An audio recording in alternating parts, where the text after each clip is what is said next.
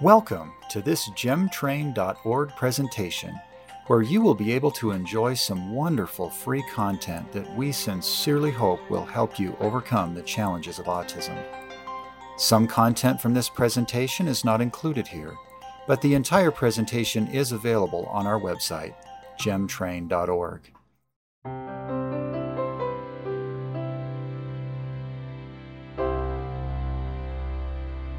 So I chose to get into estate planning because I saw a lot of families that uh, didn't have a plan in place and they didn't have proper documents. And a lot of times it was because they weren't aware of its importance or they weren't aware that it was accessible to them or they thought it was just out of their price range.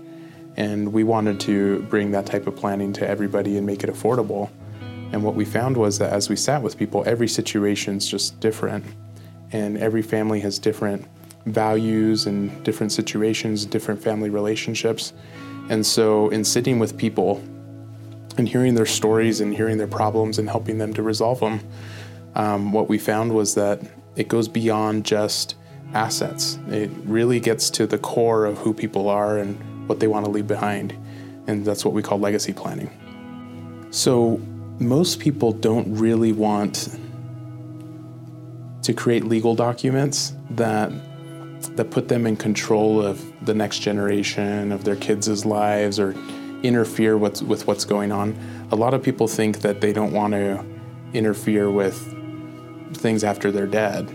Um, they don't want to be that dead hand rising up from the grave. There's actually a court case where the judge expressed it that way, and I like that kind of visual. Um, but the reality is that most families do want to have some level of control when they're gone. Because if something were to happen to me, I would want to have a say in how my kids are raised and who raises them and whether they go to church or not and what church they go to and you know what age they start dating at and what movies they watch and what time they go to bed as a parent i'm the best person to uh, make those decisions on their behalf but if something were to happen to me if I don't have legal documents in place, there's nothing enforcing my will, my directives um, beyond the person that I left in charge understanding what I want. So it's really important to uh, put it in writing and to have a legal process to be able to enforce it if it's something that's important to you. And that's what we help families with. You know, it's interesting because. Um, Sometimes I'll sit with people and we'll talk about about what's really important to them. And we try to cut through it's it's you know, it's not about the stuff. If you were gone, what would you want to make sure was taken care of? How would you want to make sure that your your kids are taken care of and that uh, things get divided and so on? And really what it boils down to when when it comes down to it is that a lot of people have never taken a few moments to think about that. I remember sitting down with a friend of mine and, and having that conversation. We were actually driving somewhere and just asking her, Have you ever considered if you were gone how your daughter would be raised? Who would be in charge of those decisions? How things would be, you know, managed and so on. And uh, she broke down crying. And the reason was she said, I never realized how important this was to me because I've never thought about it. And that's what we find is really common most of us live in the moment. We don't think about the future. We don't think about the next generation. We don't think about what if something were to happen to me. And, and then the unique aspect of the lives we live today is that there's so many ways for us to to live on beyond our passing through you know legal directives and also through uh, other mechanisms that we can leave behind to, to really leave an expression of life of values and what our life was and our love for our loved ones, uh, even after we're gone. We hear all the time from people that all I need is a simple will. But first of all, what they don't understand is that if you just have a will, your will will go through probate, so it will go through the court system, and most people want to avoid that. But the other thing is that characterizing estate planning as just um, transfer of, of assets, of just transfer of money or of property, uh, is really oversimplifying it. Because the biggest benefit most families get from going through the planning process is realizing you know, who would take care of the minor children? My kids are under five. They can't explain, you know, how they're supposed to be raised and what the everyday habits that we've come up with for them and their routines are. Um, if you have special needs children, it's the same type of thing for longer, right? Um, so at the end of the day, there's a lot of intangible things that go into planning. And it's not just for your children, but it's also if you were in one of one of our attorneys at our firm, uh, her grandmother was in long-term care, and she told us that she met with her grandma one day, and she grandma was in tears, and she was saying, uh, you know, I'm scared. Well, grandma, why are you scared? Because I'm forgetting things, and if I can't communicate, if I can't express myself, I'm afraid that they're not going to put on my favorite show uh, every evening, right? I'm afraid that when I go to lunch that they're not going to let me get my dessert that I like. I'm afraid that they're going to move me rooms and I can't see the mountains anymore. There's the little things in life that we take for granted because we can act. We can move around independently. We have control over our environment. But when you get to the point where you don't, those are the things we worry about.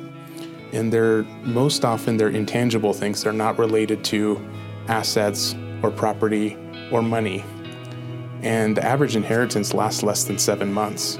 So most of the time, what we leave behind in a complex plan isn't the money. It's what are you going to do with it? What kind of life do we want you to live with what we're leaving you? And all those intangibles is, is really what changes someone in the planning process. At, at the very least, what it does is it gives you peace of mind of knowing that you expressed yourself so that whoever's making the decisions, they might not follow what you said, but they know what you wanted. And most of the time, if you chose the right person, they're going to do what you wanted. One of our most prized possessions as a family is uh, a recording that we have of my great grandfather um, in his kitchen, just listening to him tell his life story and he told about you know growing up and uh, when he was in his working years he was a contractor he made a lot of the homes in brigham city and um, and just hearing stories that i'd never heard before and of course you know we lived in different states so i didn't get to visit with him often so that was one of the times that i just remember um, hearing stories that, that i had never heard about his life that now mean something to me and uh, he also, you know, during his lifetime wrote down his life memoirs, his life story. And that's something that, you know, you can't leave things to everybody. You can't leave, there's only so much money to go around. But what you can leave to everybody are those expressions of values and those stories. And uh, everybody in the family has a copy of his book. And we can, you know, read it and reflect on him and, and so on and so forth. And that's something that uh, I think everybody who received a copy prizes, you know, very highly. One of the interesting things is when we look at when we look at different generations and when we look at um, the the the gap in socioeconomic status, um, the difference between poverty level mentality and then the wealthy mentality um, there was a study done that talks about you know the the poverty level, uh, socioeconomic class, and what they what they consider to be most valuable for them. And what it was was it was their friendships, right? The give the shirt off their back if it's for a friend, and uh, and you know they take care of each other, and you know that sort of thing it's interesting because if you if you look at the results of that study for middle class families, uh, what the middle class prized most highly was education, being able to have the opportunity to learn and to get a good education. Upper middle class, they start prizing money more highly. But if you get into the wealthy class, then it's about relationships. But it's not just about your friend in passing that you do favors for every once in a while. It's about deep relationships that you generate over time, networking, and it's about really developing the relationships to a point where uh, again, it's it's not just the money, but it's about influence. So now that you have these relationships, what kind of influence do those relationships give you in the community, in life, and so on? And what the wealthy have done really well is found ways to pass that on so that their influence is felt from generation to generation to generation. And that's what most families never get to do because they establish themselves, they might do very well for themselves. They pass on their wealth and then it's gone within, on average, seven months. Or they do really well for themselves, they generate an education, they you know, get good standing in the community, but when they die, it dies with them. And what the wealthy have found is ways to be able to pass all of that on to the next generation so it perpetuates. We hope you're enjoying this presentation. At any time, we invite you to go to gemtrain.org and gain the additional guidance from this presenter that can help you fully grow and flourish as you gain the skills and confidence to help those you love on the autism spectrum. So, one of the attorneys in my firm shared this story with us recently. His grandfather was in Taiwan and uh, he was diagnosed with cancer. And of course, most people, when they're diagnosed with cancer, they try to you know, gather funds and money to try to find solutions to uh, to the cancer, to fight it, to find a cure, to buy themselves more time. What this man did instead was everything that he would have spent on his care and treatment, he set aside to allow his family to immigrate to the United States and to establish an educational fund for his grandchildren to go to college. And just hearing that story and the effect that it had on his life uh, was just so profound because, of course, when when you consider where those funds came from and the purpose for your education, you treat it a little bit more highly. And uh, he became a professional. His sister became a professional. They're doing great things. Um, but it's because they know that their grandfather left a legacy for them to empower them to be able to do those things. And so it changes who who you are and how you act when you understand where you come from and the sacrifices that others have made for you. And I remember thinking back on my own life. My grandmother was an immigrant from El Salvador, and she fled during the revolution down there. And so she was actually in a compound uh, where she was a seamstress, and there were hundreds of women that worked in this factory, and uh, the the guerrillas were the ones that were behind the revolution at the time. They uh, they captured the the compound, and they kept all these women captive. Well, at the time, my grandmother was pregnant, and um, she asked permission to be able to walk around. You know, once a day, they let her walk around to keep her muscles up and not get so cramped and everything. Everybody else they kept in the same spot. They wouldn't even let them go to the restroom. They were there for a grand total of three days. And finally, my grandmother had enough of it. And so when she made her rounds, she told all the women that at a certain time they were going to charge the doors. And they did. And they trampled their oppressors and they got out. And um, because the guerrillas eventually found out that she was behind it, then they she was in danger and they threatened her. And uh, so her company was the United States company and they helped her to immigrate. And just thinking back on the sacrifices that, you know, that my ancestors made to get me where I am, um, it really puts some pressure on you to make something of your life. And I think that's what knowing your heritage does. I think one of the best things that you can do to, to leave a legacy is to live your life every day in a way that expresses what you stand for. But beyond that, you know, leaving expressions of love that even if you weren't there, um, could could continue is uh, is another way to be able to do that. And one of the ways that I feel that I'm trying to prepare the ground for my for my family, for my kids, if I weren't around anymore, is by um, setting up routines and habits uh, for them that that they associate with me. And so every night when I put them to bed, I put them to bed the same way, say you know the same thing to him, and um, and if I weren't around, that's something that I would want, you know, my sister, whoever ends up taking care of him, to continue. Um, the same thing with. Um, I recently started a blog, just a personal blog, and it's really not for the public.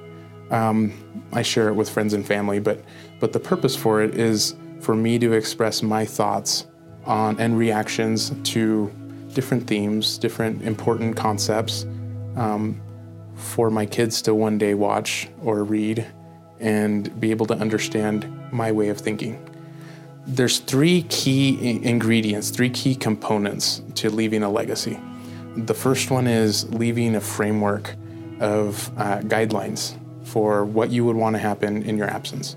The second is uh, being able to to really express those values, those expressions of love that you want to leave, what you what you stand for, those expressions of what you stand for. And then the third aspect of it is the stories that make you who you are. What are your life experiences? Because leaving those expressions without the context uh, doesn't explain why it's important to you.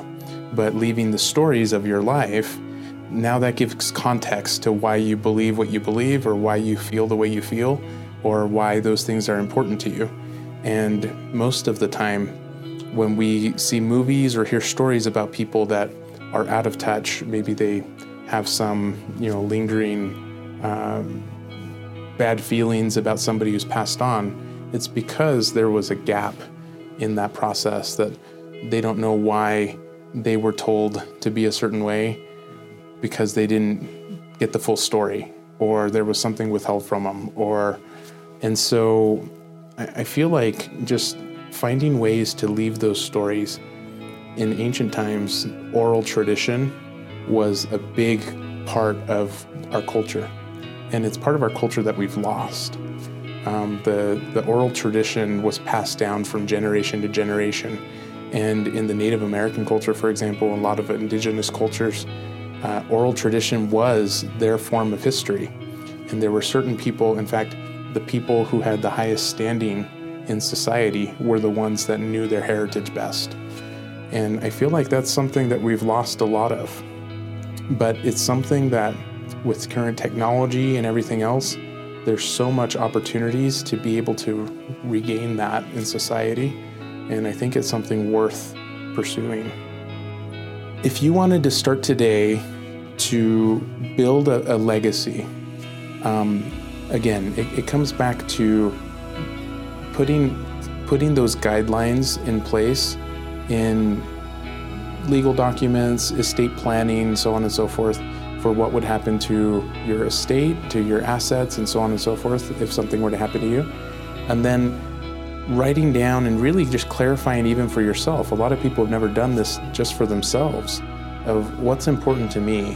What do I stand for? What what what if if I had 5 minutes to live and I could sit down with my kids and share some important conversations, some you know, some real values with them, what would I want to tell them?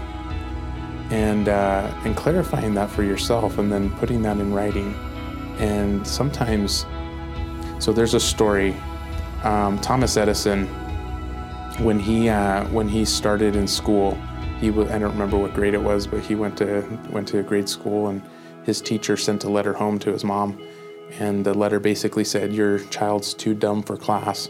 He's not keeping up with the kids. I can't teach him. I don't want him to come back and his mom reading this letter, uh, of course, he didn't know what was in it. She, she turned to him and, he, and she said, Your teacher says you're the most brilliant kid in class. You're the smartest. You're so far ahead of everybody else that uh, he said that you can't come back to his class because he doesn't have anything to teach you. So she home taught him from that point forward. Years later, after he's a brilliant inventor, after he's successful, he finds among his mom's belongings after she's passed away. He finds that letter and he finds out that what she told him, the teacher said, wasn't true. And he reflects on how that one thing changed his life so dramatically. Those expressions that are sometimes, you know, sometimes in the form of finding something out or, or finding a letter from someone who's passed away, those expressions are invaluable. And, and that's a simple way for somebody to be able to leave a legacy once they're gone. Um, one of the things that I think is, is really unique to think about is that we're the connection between the three generations that came before us and the three generations after us. Most of us will live a life that, you know, spans multiple decades. And so, you know, I had the opportunity to get to know my great grandfather. My kids didn't because he passed away before they were born. Um, I know my grandfather. He's getting up there in years and with, you know, age and, and illness and everything else. I don't know how long he's going to be around. I don't know what memories my children will have of him. They, they'll have some, and building memories and, and you know those experiences is, is valuable as part of a legacy as well. Um, but really, it's up to me to share those stories and those values that I got from those previous generations and share them with the next generations, with my kids, with my grandkids, with my great grandkids, if, if I'm around long enough. Um, we're the link between this, the again the three generations before us and three generations after us. There's seven generations there that if we don't do our part of transferring those values, then those values become lost. And we see what that can do to society. We can see what that can do to families also. And if we want to keep strong family ties and we want to keep strong values and even position, influence, wealth, if we want to keep those things too, it's up to us to make sure that that transfer happens, that we pass along the good and that we stop the bad. So, obviously, you won't be able to pass on the values or the stories or the experiences of generations that came before you if you don't know about them. Finding out about your ancestors, doing family history, having a family tree, all of those things help you to be able to know who came before you and who they were. It's not just you know, who who were your parents and who were their grandpa- grandparents and everything else, and knowing when they were born and when they died. It's about what happened. You know, there's a poem that talks about um, the the dash between between the when a person is born and a person dies, and the dash between is the most important. I, I take every moment um, like this as an opportunity to leave something for posterity and for my legacy. When, uh, when I reflect on the work that I do and the people that I help, I would like to think that every time I sit down with somebody, that it's an opportunity for me to express the type of person I am and the type of person I would want my kids to be. And I consider it a blessing to change people's lives and to help them to move forward from where they are, whether it's in planning or otherwise. Um, because I want my kids to know that when you are a good person and you make a difference for others, then that helps you to become the person you're meant to be. And if you want to make a change in the world, you start by just being the person that's different and that does things in a better way and that helps raise people up. We hope you have enjoyed this presentation. We now invite you to go to gemtrain.org and gain the additional guidance from this presenter that can help you fully grow and flourish as you gain the skills and confidence to help those you love on the autism spectrum.